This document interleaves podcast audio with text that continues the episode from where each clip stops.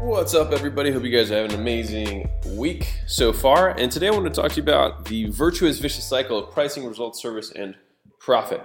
So I'm sure um, if you've been hanging around this area, community, this little nook of the internet, our little world of gym launch, uh, you'll have encountered a lot of gym owners saying that they're making more money and they've got more customers and they're charging more money for all of them. And you're like, how does this even make sense? And it's because a lot of things in business are counterintuitive. And um, I think pricing is also one of them. And so um, I wanted to kind of go over some of the things that I've learned um, that really helped me shift the way I saw pricing um, and really how I ethically came to the conclusion or came to the ethical conclusion that spending, charging more was really, it's a win-win for everyone. Not, it's not a, like, it's not a zero sum game in business. Like, it's a win-win for everyone. So let me explain. So here's the here's the typical picture, right? As prices go down. So most people are like, I want to help more people, and so I'm going to lower my prices because I want to make more of an impact. But the reality is that when you do that, you just hurt everyone. And here's how. So from the client side, the emotional investment goes down. So they're paying less, so they care less, right? The perceived value also goes down. So even if you gave them the same thing, you give them two bottles of wine, one time they charge $10, another time you charge $1,000, the perceived value goes down. There's tons of studies that support this, and that should already make sense to you intrinsically, right? Now, because the perceived value goes down, the results go down because they don't think the, the information is as valuable, they don't think your workouts are as valuable, they think your gym in general is as valuable, and so they don't try as hard because they just don't value it as much, right? And ironically, and this is what's kind of interesting, and this is something that I, I can only tell you off of everybody who's um, that you know that we've worked with, and anyone who does uh, low ticket or high ticket can can um, support. It's that the demandingness of these customers actually go up. So as you decrease your prices, you get people who will ask you to come to their house, rub their back, rub their feet for fifty dollars a month. It's insane. But it's because the people that you attract at that level of quality have different views around money, and at the same time, like they just try and get as much out of everyone as they can, and that's the reason that they are where they are in life, right? They take, take, take instead of give, give, give, right? And the like the richest people in the world are the ones who give the most. The people who are the poorest are the ones who always try and take, right? And so it, it should make sense that those are. After understanding that, it should make sense that um, when you're decreasing your prices, you actually get the worst customers too. Um, and then this also compounds because sometimes they're a little bit in the right that they get they get less service per customer, right? Because now there's more of them, and you're making less money on them right? So your margin goes down, the amount of them that you have go up, um, and so the amount of service per customer goes down. So they care less, they value it less, their results go down, they ask for more, and you are able to give them less because there's less money left over. All right? So that's the vicious cycle around price for your customers. Now, as the prices go down from you as a business, your profits go down, your perceived value of self go down. Like for me, like we I love having a high price service because I I value I value what we do a lot, and I want other people to value that, right? And um, if you're just selling, you know, cheap, cheap, cheap, cheap stuff, you just start to think that you're cheap, right? Like you start to think that you don't really provide as much value as you really do, right? Next thing is that your results go down. Okay, now you stop getting testimonials, stop getting feedback.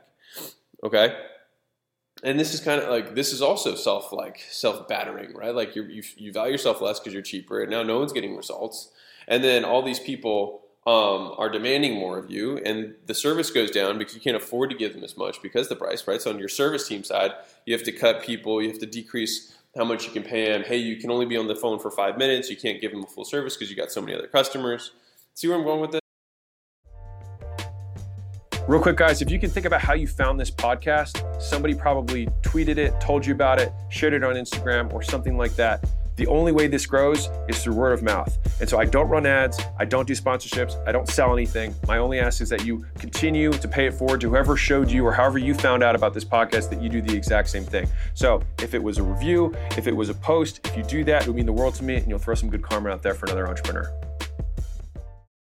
And then the last piece, and this is something people don't talk about, is that your sales team has integrity issues. So all of a sudden, they feel like they're lying when they're promising something that they know that they can't, that you as a business can't fulfill.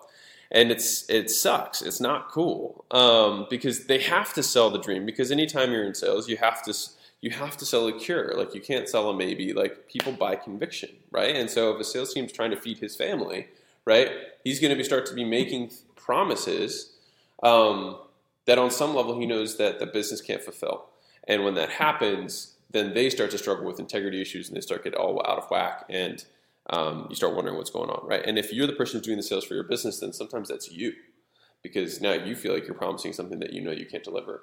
And we, as fitness people, are we're ethical people. We want to help people, but at the same time, like, um, like we want to help other people, uh, but totally lost my train of thought, so I'm just gonna move on. okay, so as prices go up, okay, here's the virtuous cycle instead of the vicious cycle. So as the prices go up, emotional investment goes up, perceived value goes up. Imagine if ClickFunnels were five thousand dollars a month. Everyone would be like, "Oh my god, this is the latest, greatest, most amazing software of all time!" Right? That's what they would think because the perceived value had gone up, even though the software hadn't changed. Right? And what happens now? Everyone, if you spend five thousand dollars a month on ClickFunnels, everyone learns how to do it. So everyone builds all these funnels because they are more invested, right?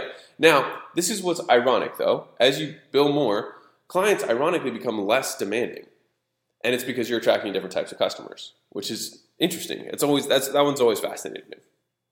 And now that the prices went up, we have fewer customers. They're less demanding, and if they ever do ask for anything, we have so much service to give them. They're blown away, and they're the right types of customers. And then they tell their friends who are other right types of customers, and they come. And I'm only telling you this because I've lived this. I've lived both sides of this, and I'm telling you this side is way better. So do this side. and then from a from a business standpoint, oops, that should say when your prices go up. There we go. Your profits go up, so now you're making more money. The perceived value of self goes up because you're like, you know what, I'm worth what I'm charging, right? Your results go up. Now you're getting tons of testimonials. Everyone says that your stuff's amazing. Everyone says your service is amazing, right? Demandingness goes down because these people are better. Service goes up because now you can afford to give them the best. So your service team feels like they don't feel overwhelmed. They're not stressed out. They're not like, oh, I have to get off the phone in five minutes because I have to keep my call volume up. It doesn't work that way. You can be like, hey, cradle to grave. If someone walks in with a problem, if it takes you two hours, take it two hours to get the problem fixed, right?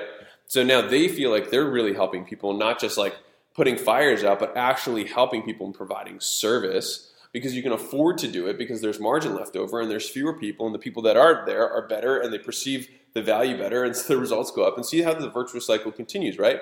And now your inflow increases because the sales team has more testimonials to work off and they have conviction that, that they can promise something that they know that you will fulfill it. Because I don't care what you say, conviction is what sells people.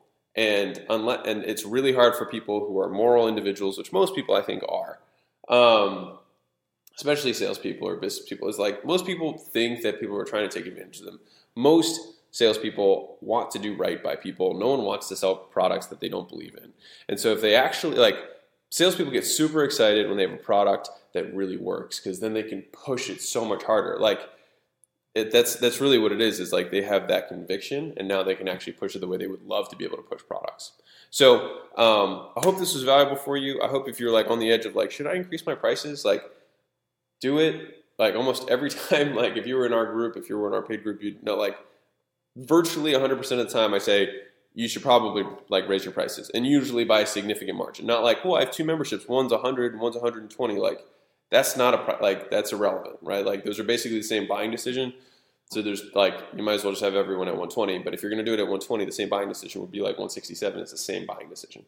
So, anyways, um, hope that was valuable. Uh, drop a comment if uh, that resonated with you. Lots of love, and I'll catch you guys